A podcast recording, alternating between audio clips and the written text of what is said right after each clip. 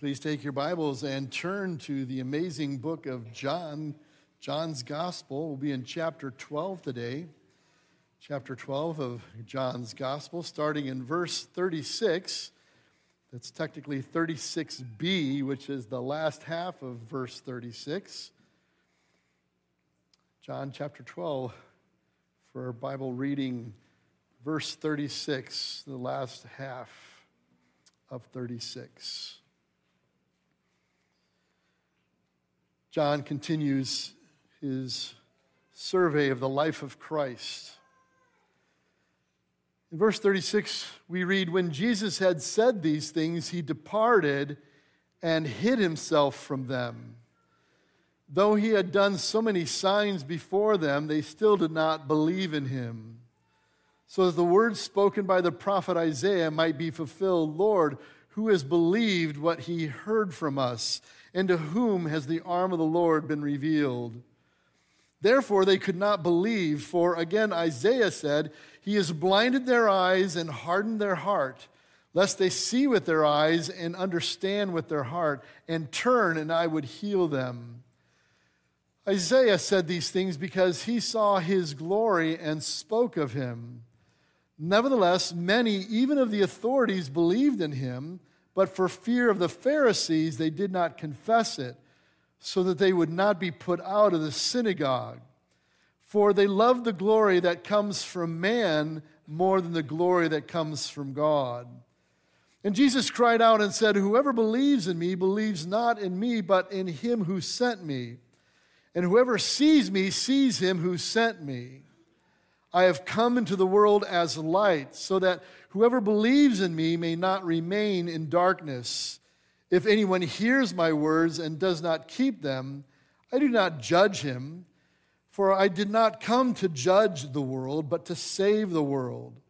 The one who rejects me and does not receive my words has a judge. The word that I have spoken will judge him on the last day. For I have not spoken on my own authority, but the Father who sent me has himself given me a commandment what to say and what to speak. And I know that this that his commandment is eternal life. What I say, therefore, I say as the Father has told me. May the Lord add his blessing at the reading and the hearing of his word this morning. Well, all of us Uh, have faced situations that have brought us to a crisis of faith. Years ago, some dear friends of mine, Matt and Ann Silvius, they were married, had a family of three, and Matt was a friend of mine who I'd play racquetball with over in Wisconsin, and and kind of out, out of the blue in 2015, Matt died of a massive heart attack at age 50. And Ann was left to raise three kids on her own.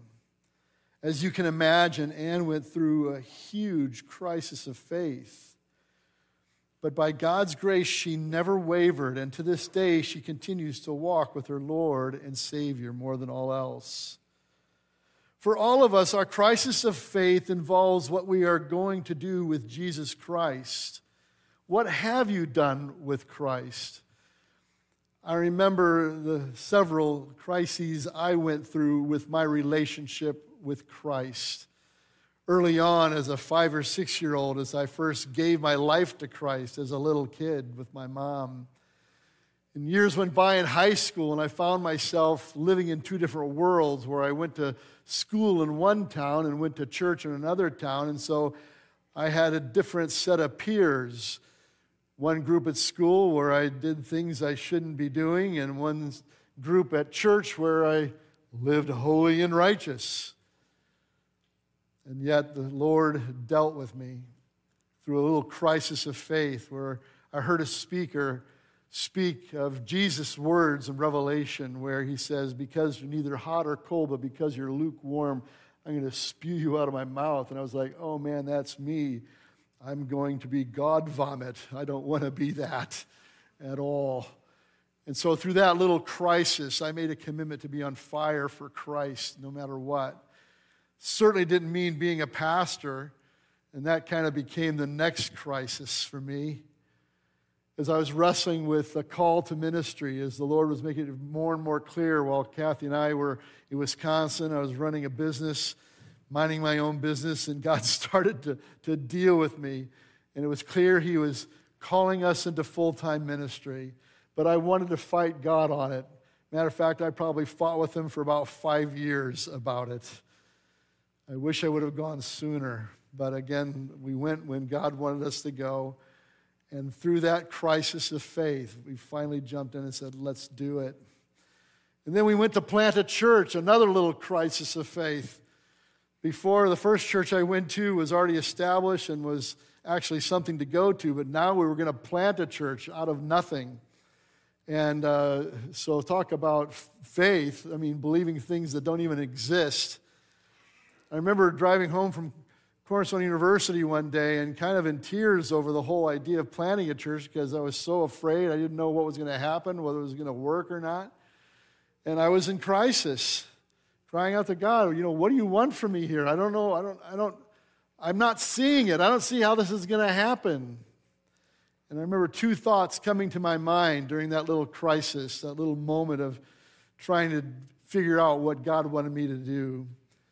One was a very biblical idea that we live not by sight, we live by faith.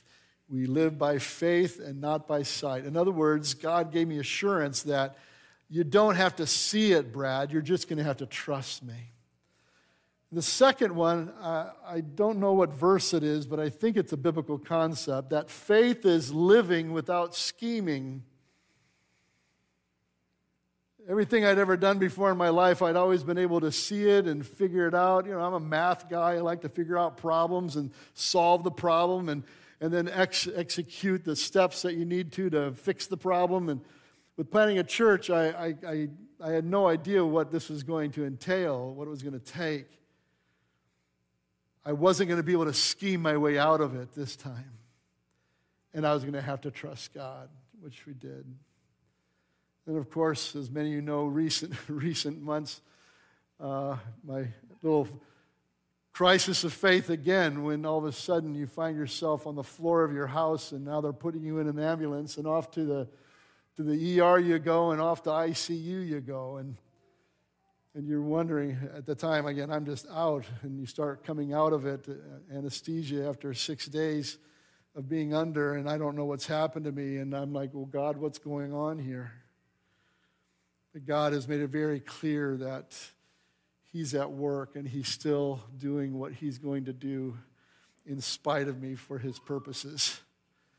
But we all go through things like this, don't we? We all go through little crises, if you will, where we find out if our faith is real or not. Do we really believe in Him? Will we really trust Him?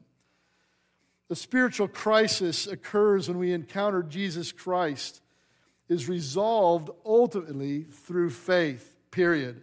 Our faith is based on God's revelation, as we'll see today. Only God can reveal himself to us. Only God can open our blind eyes. Only God can soften our hard hearts, and only God can bring us to repentance and healing. Our faith must be boldly proclaimed, and our faith proclaims that Jesus, in fact, is God. And our faith is based on Jesus' word. His word is what brings salvation. His word will ultimately be our judge, and His word is the final authority. His word is, in fact, eternal life. In this passage, the word believes or believed shows up seven times. In these, you know, 14 or so verses, we've got seven times. So maybe belief, believing matters in our walk with Christ. And so today I have four spiritual principles I want to share with you as we work through our own crisis of faith from time to time. But let's ask God's help. Would you please pray with me? Our gracious Heavenly Father, we're so thankful that we have a moment this week to study your word. Uh, not to just, just to hear stories or platitudes, but to actually see who you are and what you have to say to us through the life of Christ. Lord, may we not miss anything that you have for us today. Open our hearts and our minds to receive your truth. And Lord, open your word to us that we might hear precisely what you have for us today. Help us not to miss a thing. So, Lord, thank you. Thank you for this moment. We pray all this in your Son's wonderful and awesome name. Amen. If you have your sermon notes outlined with you from the materials you received when you came in today, here's the first of four truths that we're going to look at today. First of all, our faith is based on God's revelation. Our faith is based on God's revelation. As a matter of fact, with God, without God revealing himself to us, we remain in the dark. I'd like to remind you anything you know about God is precisely because he showed you who he is and what he's about. There's really no room for discovery on our part in relationship to figuring out who God is. It's not like I read the Bible and go, aha, now I get it. No, if you're reading the Bible and all of a sudden you understand something from God, it's because He's revealed it to you. That can be demonstrated throughout Scripture all over the place. But our faith is based on God's revelation. First of all, only God can reveal Himself to us. Notice what it said in verse 36, verse, uh, 36b, the second half of 36. When Jesus had said these things, he departed and hid himself from them.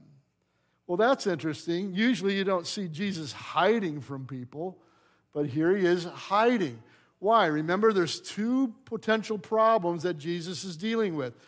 Either they're going to make him king too soon, or they're going to put him to death too soon. It's not quite ready. We've got really about a week to go in the whole account before he goes to the cross.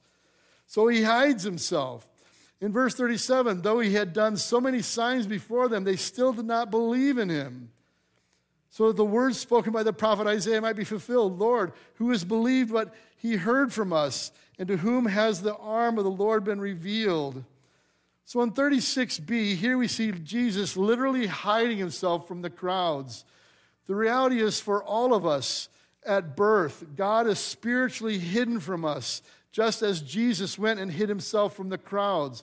We are born in rebellion. We're born in sin. We are born with the blinders on. We are born in such a way that we cannot see who He is or know Him. Therefore, we are bent away from Him and we are bent in ultimately on self. That's our natural disposition from birth. Notice also in 37, even with many signs, many were still unbelieving. You mean it's possible for you to see many signs from God and still not believe? Yep, absolutely. By the way, maybe I'm sure maybe you maybe you said this. Maybe you know people who said it or thought it. Well, if God showed himself to me, then I'd believe. I'm like, no, they wouldn't. Nuh-uh. There's enough evidence here and through what God has created and through the person Lord Jesus Christ to make the difference. Even with many signs, many were still unbelieving. And by the way, I'd like to remind you your whole life has been a sign from God that He actually really is. We are doubting, we are skeptical, and some of us are even cynical. In verse 38, and so through this, Jesus fulfills the prophecy from Isaiah 53 1. Lord, who has believed what he heard from us, and to whom has the arm of the Lord been revealed? Only God can reveal himself to us. Secondly, only God can open our blind eyes.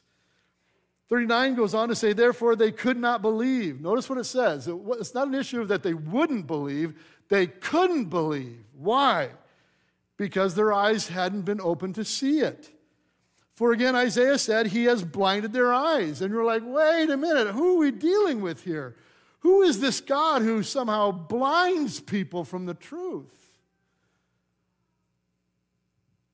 And to some he reveals, and to some he doesn't. We're dealing with God Almighty who can do what he chooses to do. And by the way, I'd like to remind you, he doesn't have to save anybody. He's not obligated to save anybody. Matter of fact, if God is fair, everybody's toast.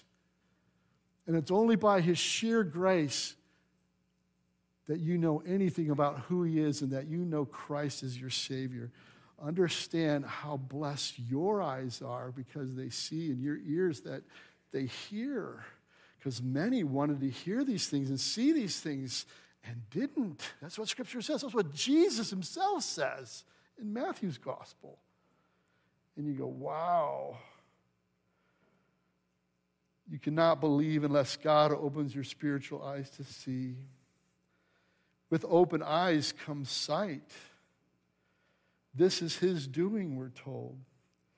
And you go, Are you sure about this, Brad? Let me give you just one example. You can look it up for yourself in Matthew 16.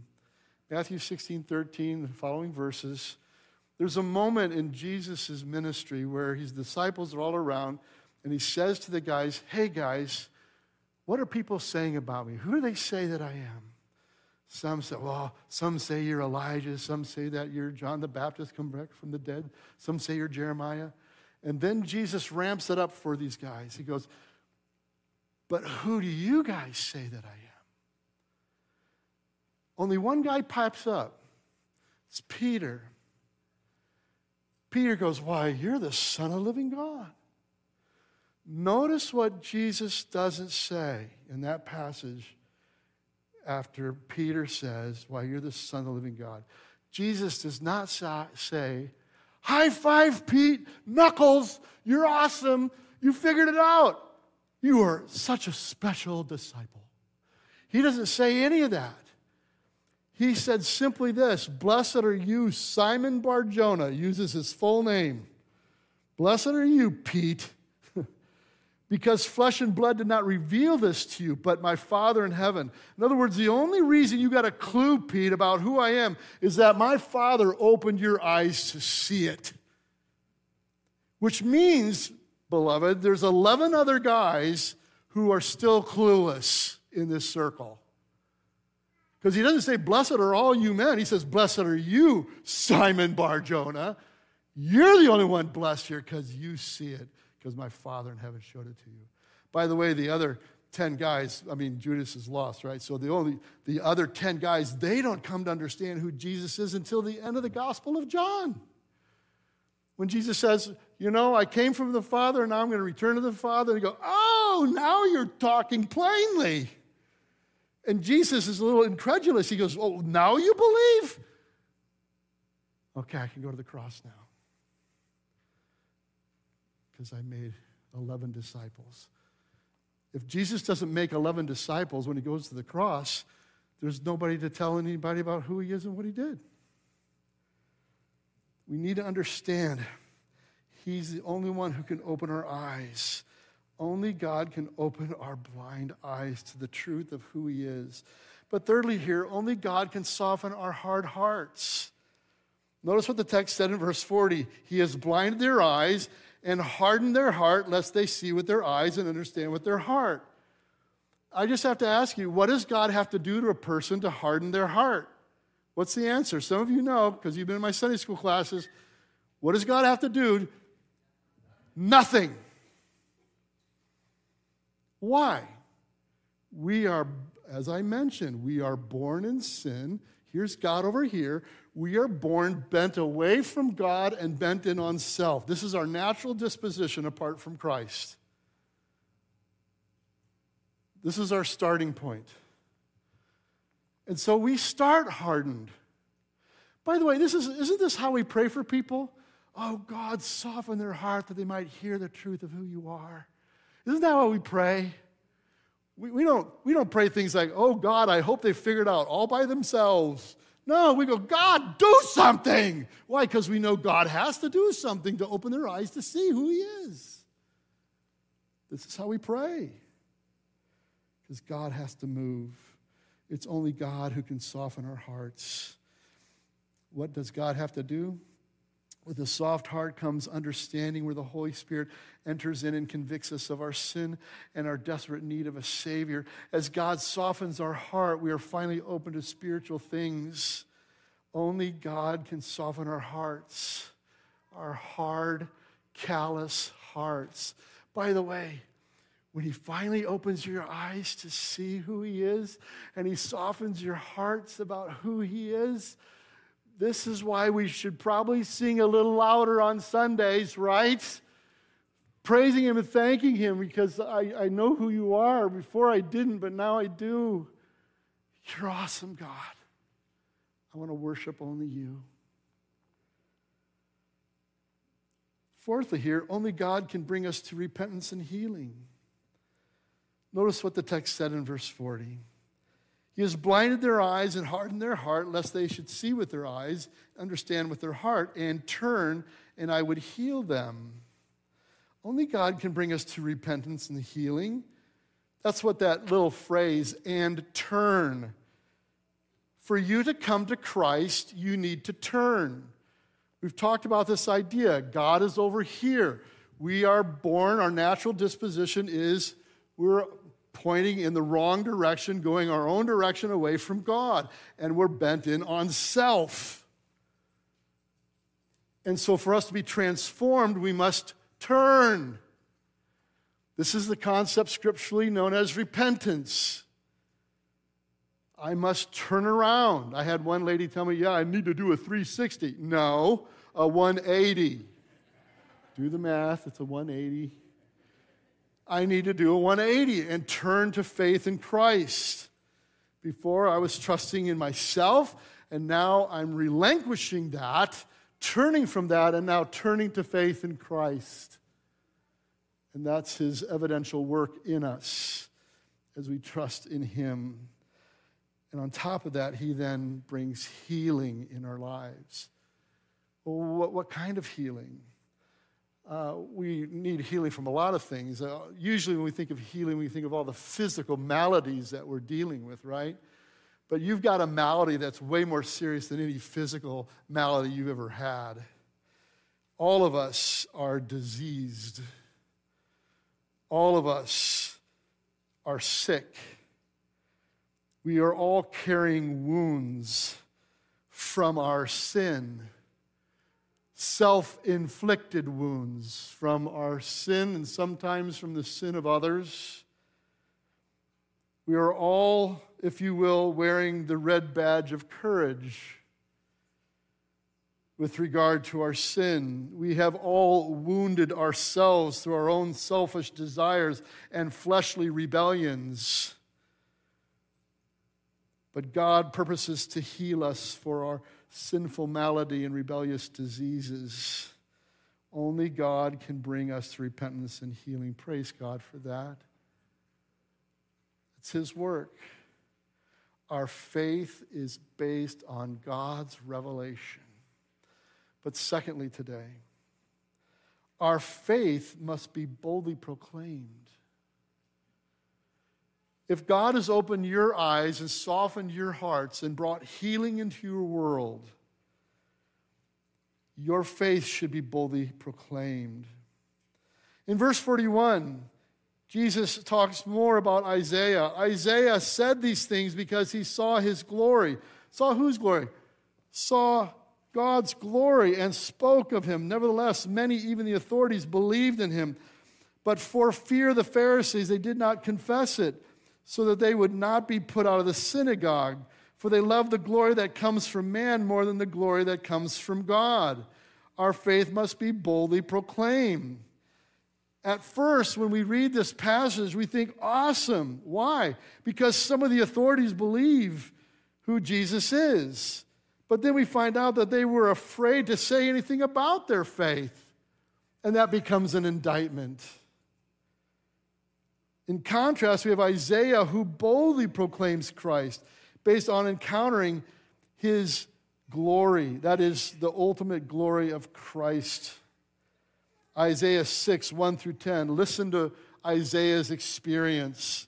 In the year that King Uzziah died, I saw the Lord sitting upon a throne, high and lifted up, and the train of his robe filled the temple. Above him stood the seraphim, that's an angelic being.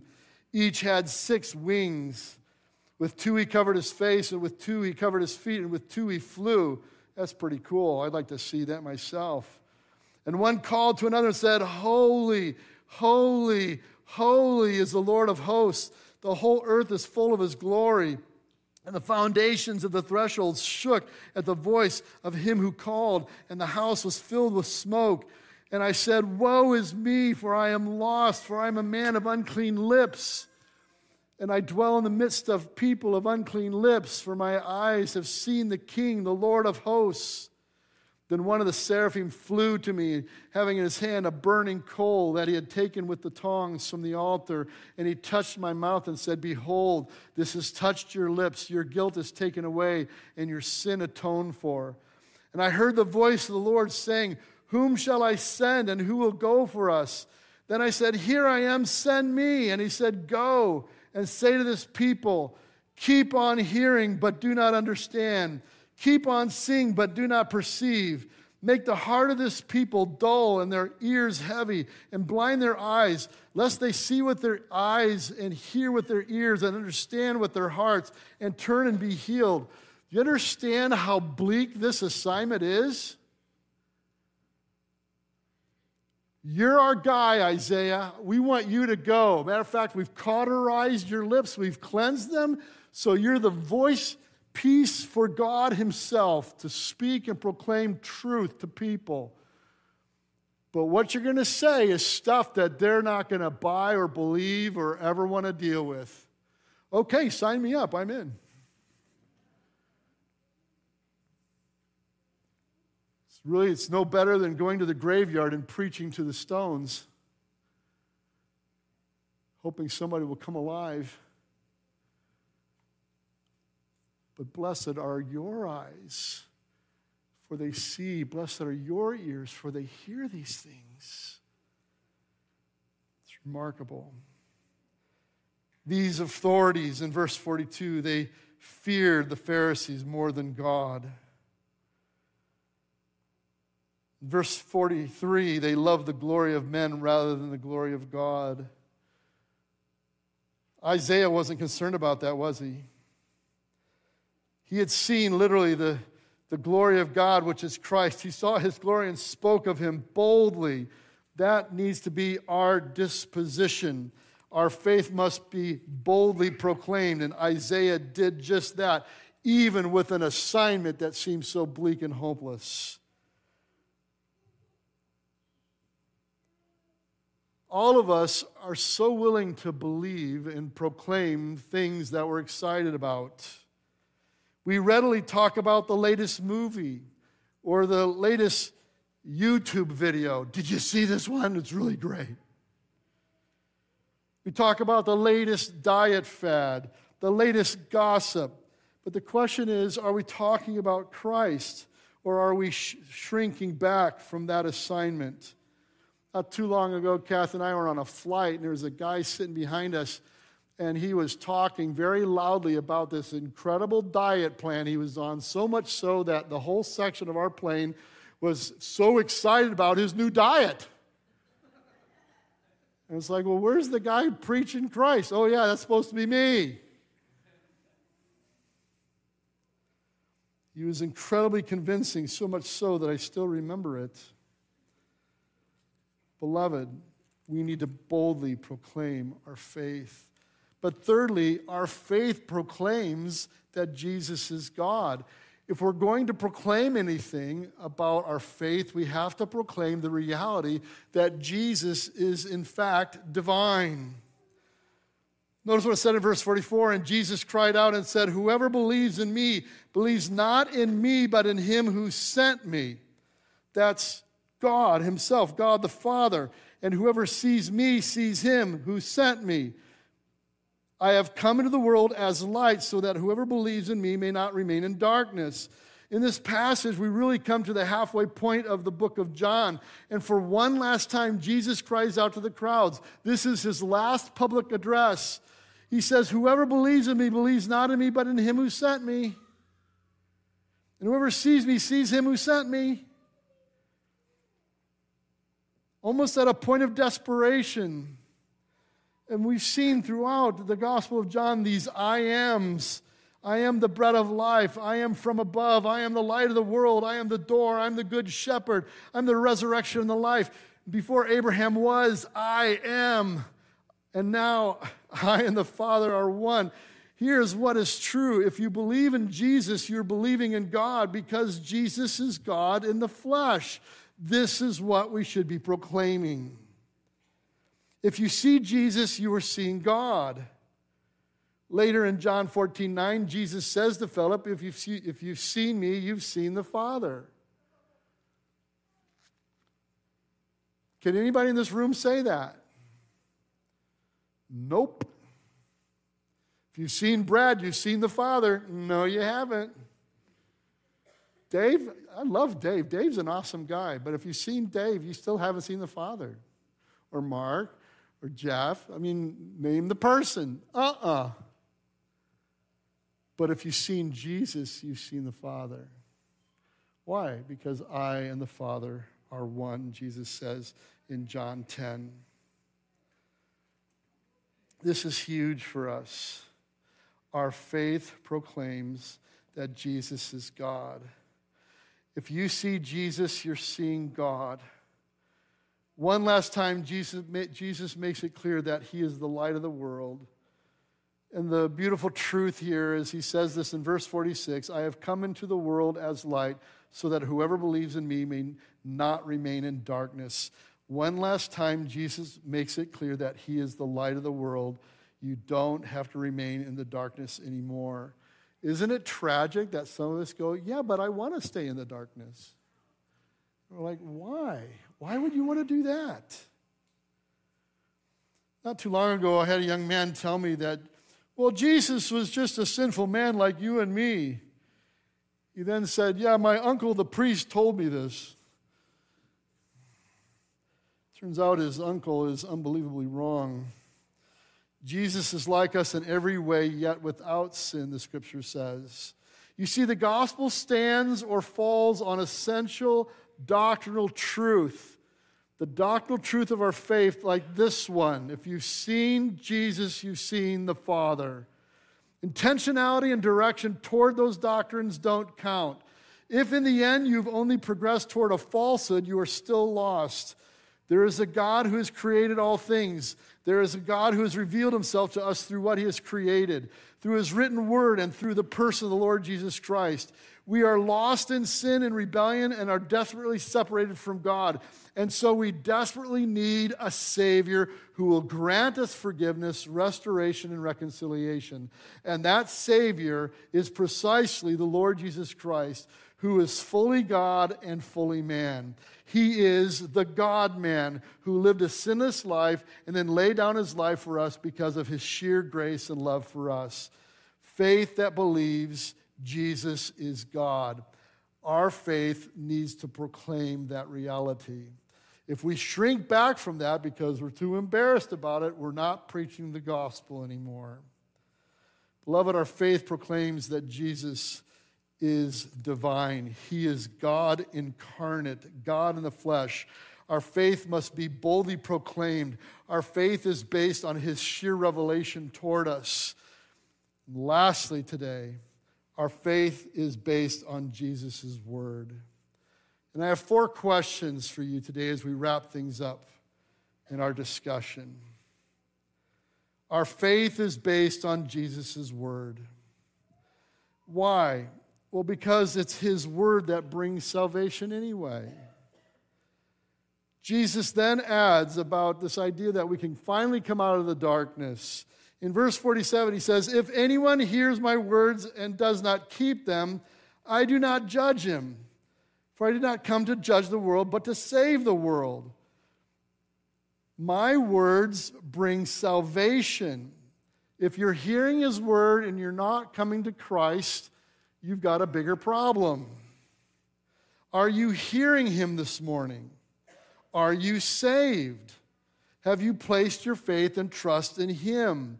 His word is what brings salvation. It's not my word, it's not Jeff's word or Nick. It's his word that makes the difference. And by the way, I just would just love to stand up here, read the text, and then go sit down because it's sufficient unto salvation. But secondly, here, it's His Word that will be our judge. Our faith is based on Jesus' word. His word brings salvation, His word will be our judge. The one who rejects me, Jesus says, and does not receive my words has a judge. And it's not him, because that, that's not why he came the first time. Oh, by the way, he is coming another time, and he will bring justice and judgment. Stay tuned for that. His word will be our judge. Are you recognizing how accurate God's word is this morning?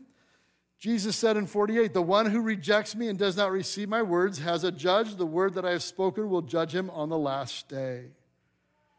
Are you seeing it? Are your eyes open to it?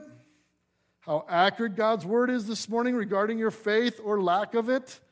I don't judge you, not my job. Neither does anyone else here, not our job. His word will, will be our judge. By the way, I have to stand under the same word, don't I? Yes, I do. But thirdly, here, with the third question, his word is the final authority. It's not me, it's not the church, it's not anybody else in this room. Only his word is the final authority. Notice what Jesus said in 49 For I've not spoken on my own authority. Even Jesus says, I'm not out here talking just anything or saying anything I want to say that comes to my mind, notice who he attributes it to. But the Father. I have not spoken on my own authority, but the Father who sent me has himself given me a commandment what to say and what to speak. The only thing you're hearing me say is what my Father has given me to tell you, he says. And I ask you, what authorities are you listening to? Are you listening to your media feed? Are you listening to all the television garbage that's out there? All the movies and me, I mean, we've got media coming out our nose. And we're more in tune with that than we are with who God is. You listening to our government? I hope not. You listening to the Pope, the president? God the Father is the ultimate authority and the only one we should be listening to at all. His word is the final authority for all people for all time, and it is sufficient. Lastly, His word is eternal life. You want to find life? Matter of fact, throughout this book, it says, God's word is life to you. I just want to find my life. It's life to you. I didn't say it, God said it. My word is life to you.